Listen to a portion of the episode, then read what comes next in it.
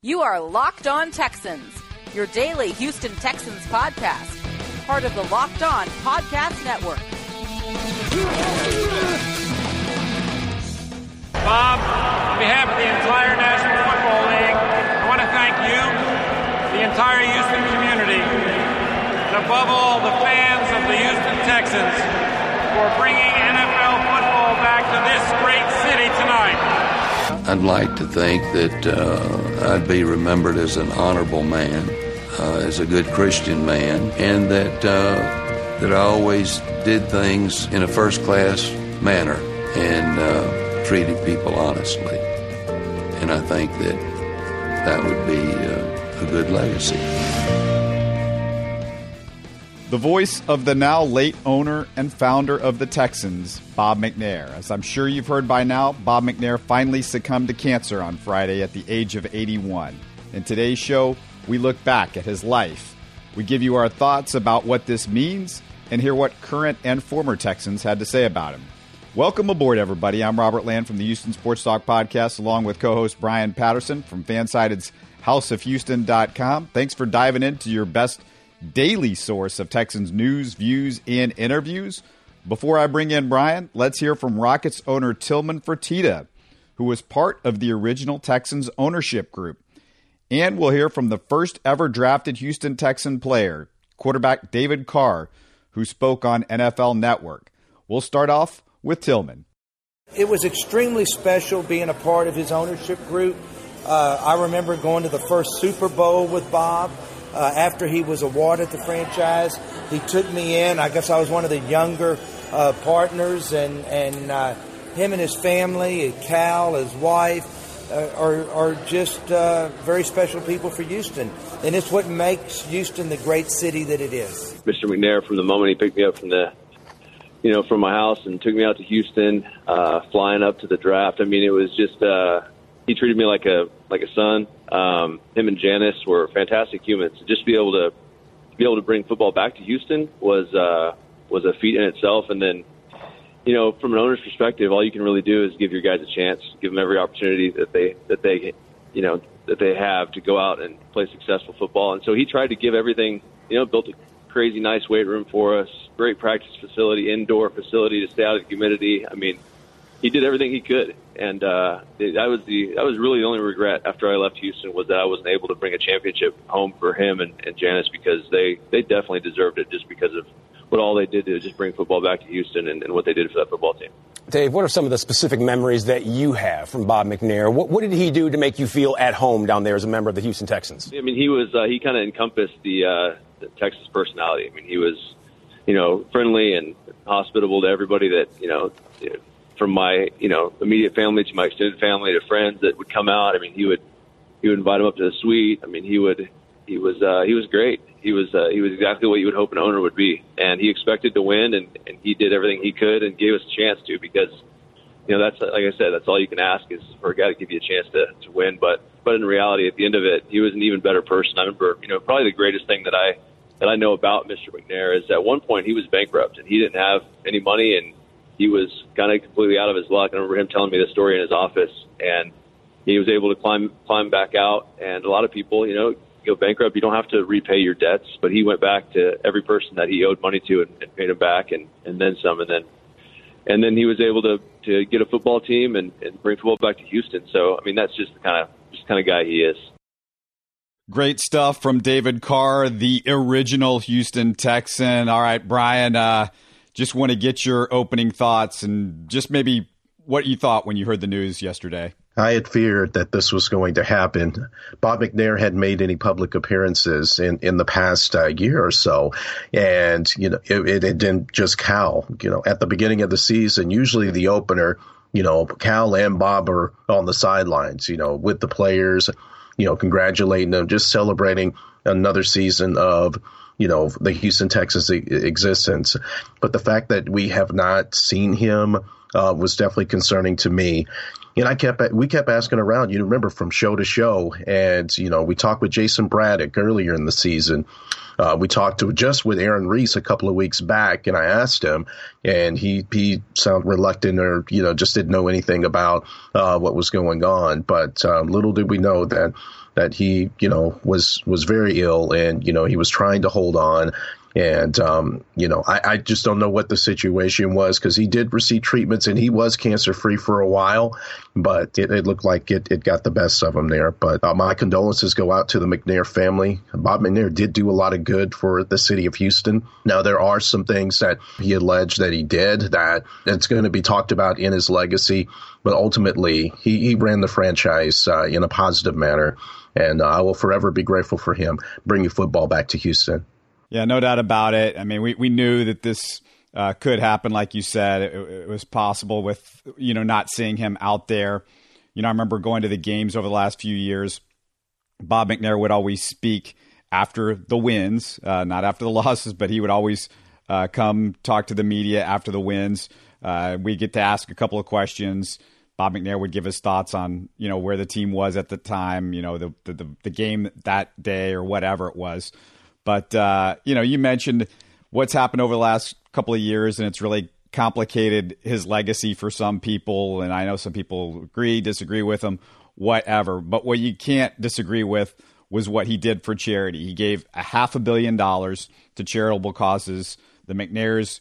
Uh, they gave to the Houston Zoo's elephant habitat, the jogging trail at Discovery Green, the United Way Computer Training Center, and then McNair Hall and Plaza at HBU. He also da- donated $100 million to help build the Baylor College of Medicine McNair campus. He's also been honored for supporting the education of inner city and underprivileged youth. Uh, McNair once said, What's the use in having money if you can't help those who need it the most? And Brian, I mean, that's, you know, that's something that's a major part of his legacy. And, you know, nobody's perfect uh, McNair, the McNairs, uh, you know, they might have had their issues with whatever that you think might be, but I know for a lot of people, uh, this this guy is considered one of the best human beings, and we heard about it over and over again. We also got to mention not only did he bring the Texans here, he also brought two Super Bowls to Houston we, we all know that Bob McNair, and, you know, I don't want to get too political on this show, but he was a staunch uh, Republican,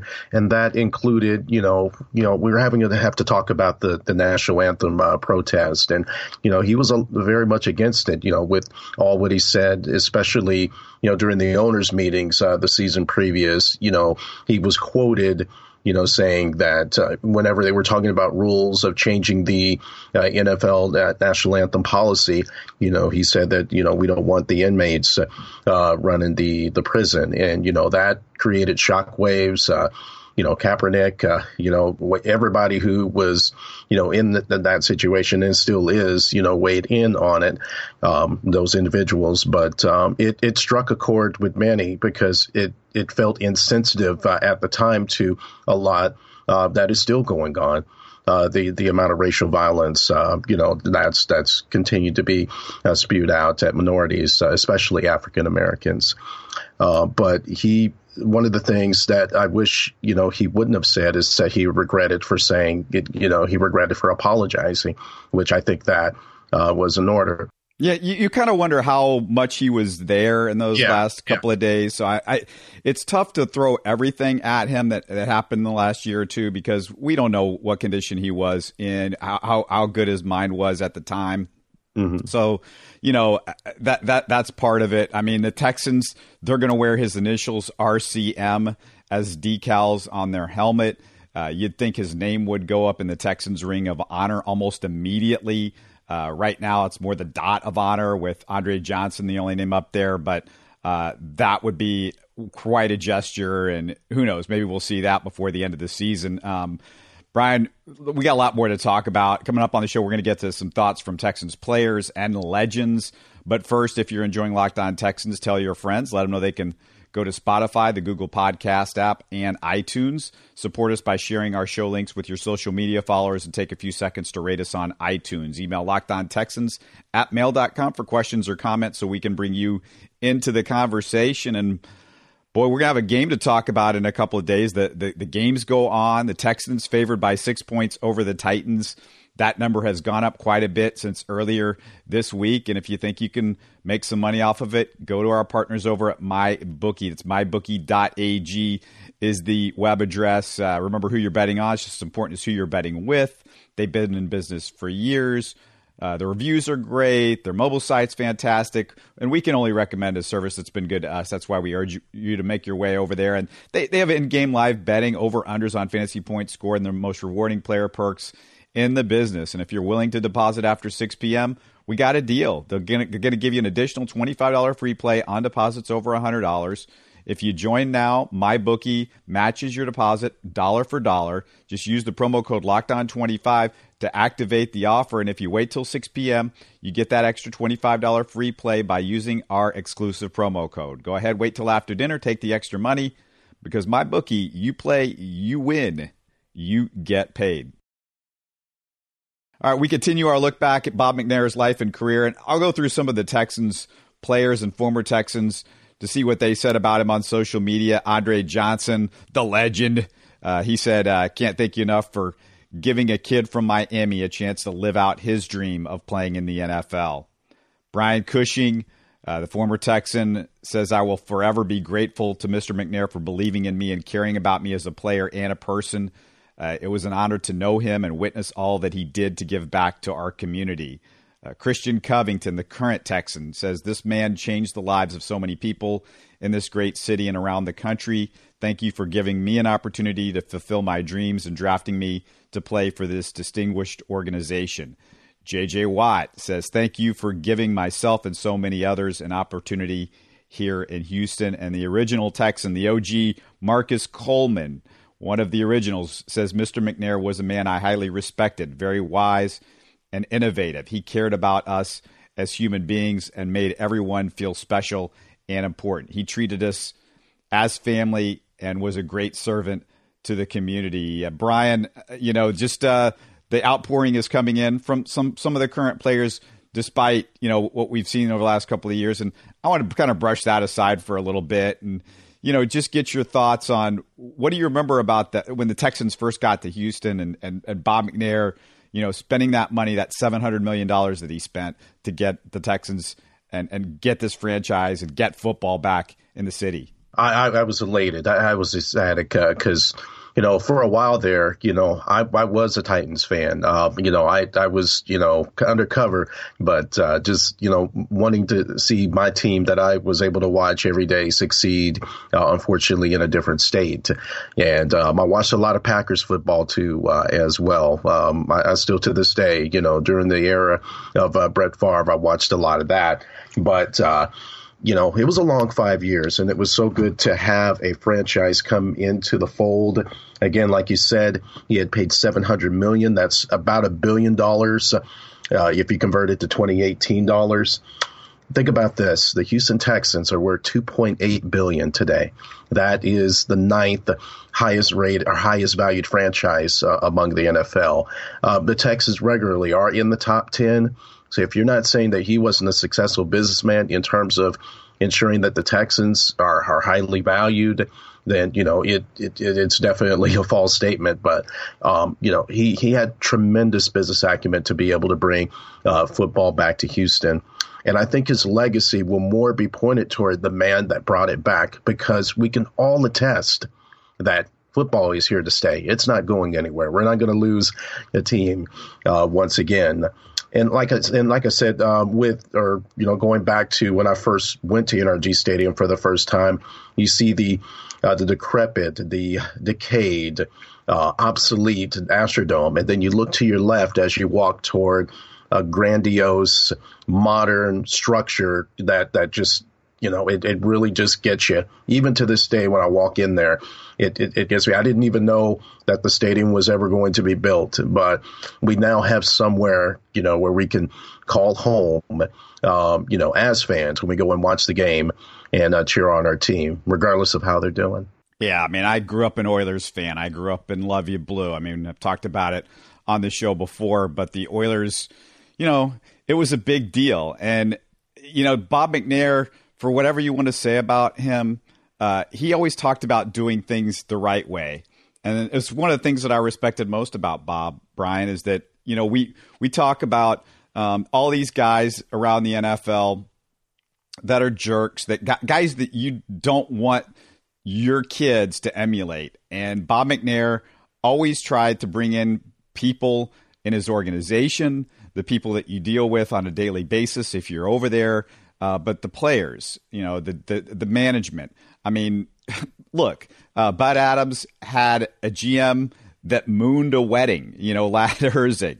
Uh, Bud Adams would say stuff that was outrageous and crazy, and Bud Adams, you know, not not always bringing in the best people, you know, I would say, but Bob McNair, that's what he did, and, and you know, it was frustrating for most of my childhood to see Bud Adams as the owner of the Oilers of my team because you know it, it just like not only did it seem like they kind of had this losing thing going on. You know, they would lose in the worst possible fashion, but it was Brian. It was just the fact that they would do it, and they didn't have the best people. They didn't have people that a lot of times that you really wanted to support. They didn't have those kind of people, especially when you got beyond the Luv Ya Blue years. There were times where you know, Jerry Glanville, for instance. I mean, I you know.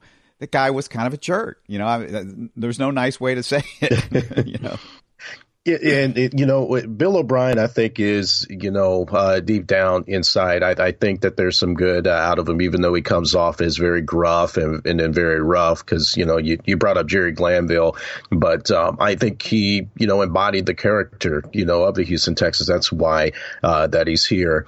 Um, I, I have to disagree with you slightly there um, in terms of bringing in, and they've they've actually you know backpedal on their stance, bringing in players that may have been tied uh, to controversy, and maybe that's all of with with Cal running the team. He's a bit younger and can you know his vision is a bit different, you know, according to today's generation. But you know, I I sometimes long for. I'm not saying you know not everybody has to be a Boy Scout. I mean, if you have a few you know issues in your past and you've corrected and you proved that you've you've you've steered in the right direction. And if you have talent go on and bring them into the organization because again we're all about winning. But you know you could be the Cincinnati Bengals who can just take anybody or the Dallas Cowboys and take in uh, you know just anybody just yeah, to I don't, I don't want to be those t- guy. I don't want to be those teams. Yeah. I don't want to be that fan base. But who are you talking about? Who, who have they brought in that is bad person? I mean I you know Ty Mathieu he's you know he's i mean outside of like there, there was like some very very minor stuff that was like what you might what most kids might do in college.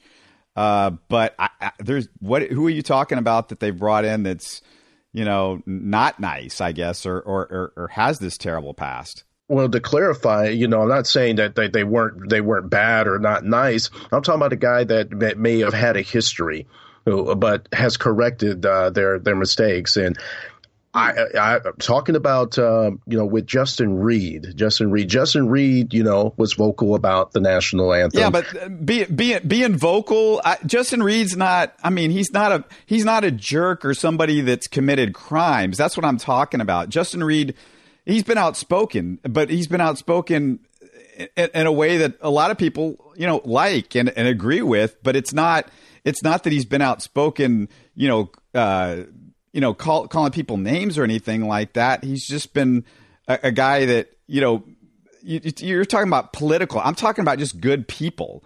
And, you know, that's, I guess that's what I mean. You know, just, I want to speak a, a little bit more to McNair as a person because John McClain, you know, the Texans beat writer, friend of the show, you know, he said he attended a news conference McNair had in his office downtown and said before it began, uh, McNair came through a side door. He went around the room, shook hands, introduced himself to reporters, cameramen, even photographers. Later, McClain asked him why he did that. He said, "Is, is there something wrong with it?" And McClain said, I, I guess if you think McNair, uh, uh, McClain said, I, I told him there wasn't anything wrong with it, and then I never seen somebody in his position do that."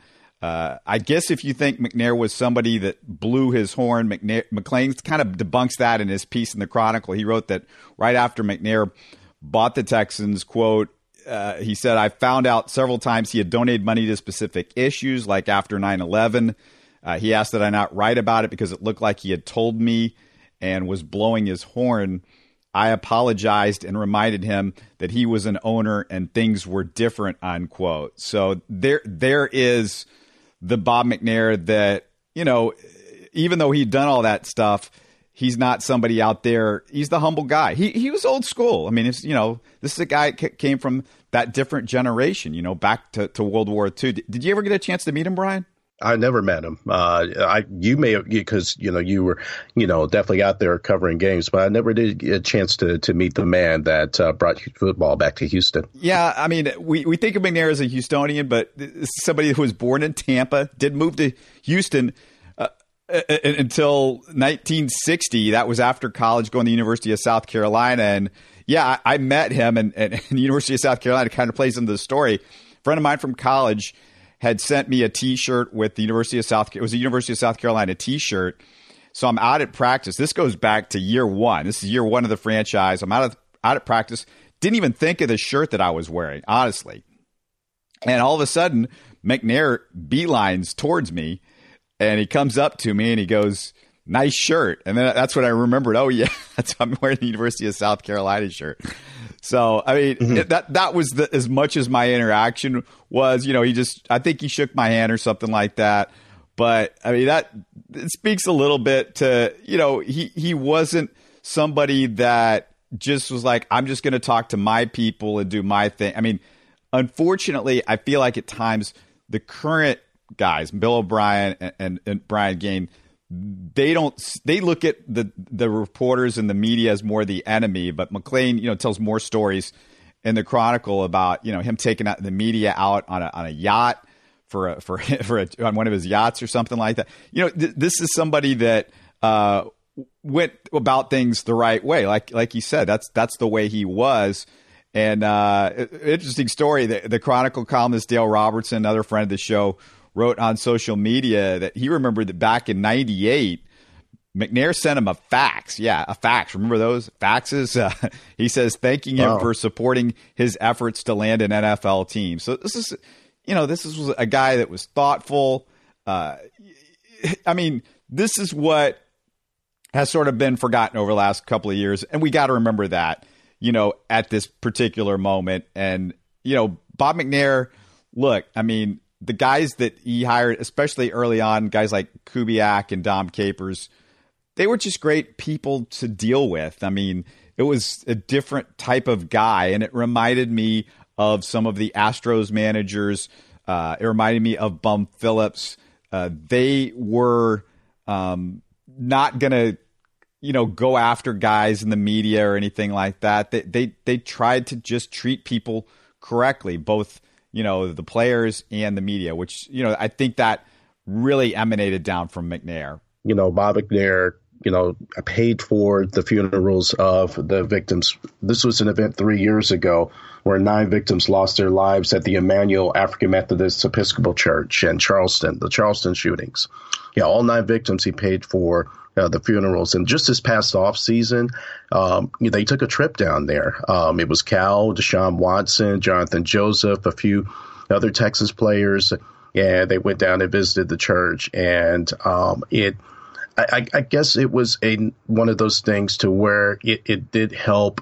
Uh, he was wanting to build his image, and he wanted to show how you know how sympathetic he is to the situation of uh, racial uh, relations. So I that was great that he did that. Now there are going to be people that criticize how genuine it was, but I, I do think that there is some sincerity uh, to that. And he took, I believe, I think it was a total of six players that you know had ties to South Carolina, and um, you know it, it was just great to you know to see him do something like that. But again, uh, like I talked about earlier, that's that's going to forever be you know, cemented with his legacy. But again, he did a lot more good uh, than bad. I mean, a guy like David Carr said, just being able to go in and, you know, he, he was bankrupt and is able to, uh, you know, emerge and, you know, go out and buy the Texans. I mean, you know, people will forever, you know, be indebted to his contributions to the city of Houston. Yeah, in just a moment, Brian, I, I, want to look back at McNair, the owner, and what we can say about him as an owner. But before we get there, just want to remind everybody to make sure you follow Locked On NFL Net on Twitter and Instagram. It's our new Twitter and Instagram feeds. You can get all the local experts in the Locked On NFL Network, all on one feed. Twitter, it's perfect when all those games are going on simultaneously on a Sunday or when news is breaking. And on Instagram, you get the major stories in just one minute. So it's perfect bite size audio. Make sure you follow Locked On NFL Net on both Twitter and Instagram. All right, Brian, this is where I want to go over Bob McNair's tenure as the Texans owner and how the good and bad from all of that looks because you know he starts off by hiring Charley Casserly as the GM, Dom Capers as the head coach, and remember that Capers had that quick success with the Carolina Panthers as their expansion coach.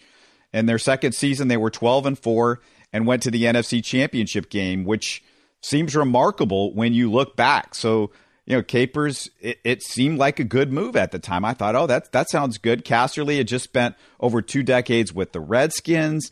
They had won three Super Bowls, been in four. As last year in Washington, he drafts future Hall of Famer Champ Bailey. He didn't look like a guy that necessarily was like a washed up GM. When Kubiak was hired, Brian, he was coming off that incredible stint with the Broncos. He was the offensive coordinator for Elway when they won two Super Bowls.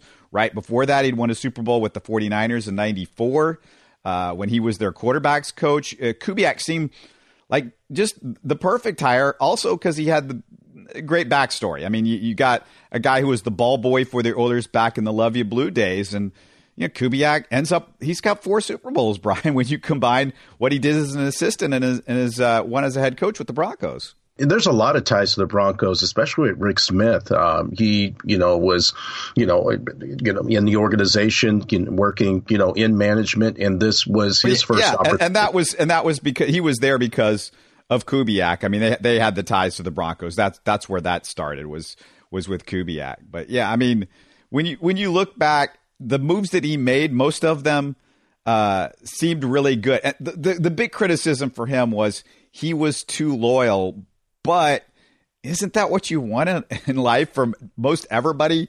Loyalty, and, and maybe he just stuck with guys too long. And and you know we, we've said it before. You know Rick Smith for all the criticism racially that he took, he had Rick Smith as his GM for a decade when everybody was saying get rid of this guy. He's not good. He's stuck with them too long. You know, he's and not only that, when you look at the people that have been the head of his communications, Brian, Tony Wyllie, Kevin Cooper, African American, uh, his current is Amy Palcic, uh, obviously female. So minorities have primarily been his communi- I think every single one of his communication directors have been minorities of some sort.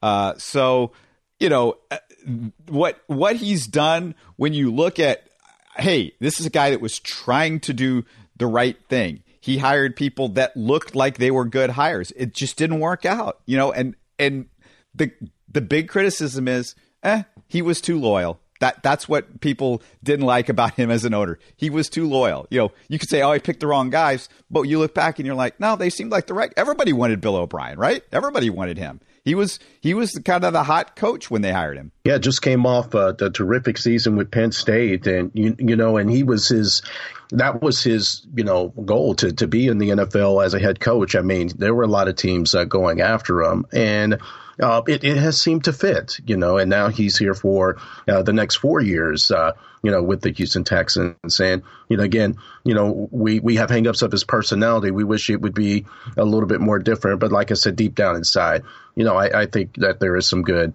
out of Bill O'Brien. And look at this team. They're on a seven game uh, winning streak. So uh, looking forward, you know, hopefully they can go and win it all for them. You know, it's going to be a it's going to be a crazy uphill battle. I mean, there are a lot of good teams, uh, especially in the AFC with the Chiefs and the Rams in the NFC. But again, I think it will give these players inspiration to uh, to, to to win more uh, for him.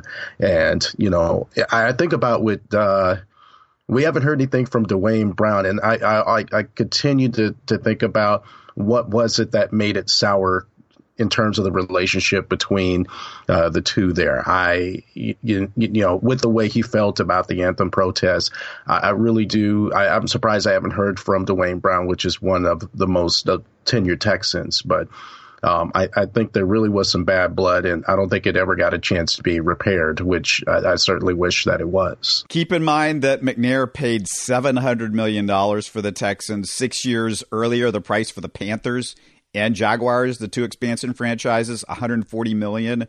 Uh, so McNair – boy, you know, he had to shell out way more than a lot of guys were, were doing at that time. The inflation in six years was was w- way huge, and yeah. then there's the, this bit. Uh, of info that many of us might have forgotten. McNair thought about the Dolphins, buying the Dolphins early in the 90s before Wayne Huizenga did.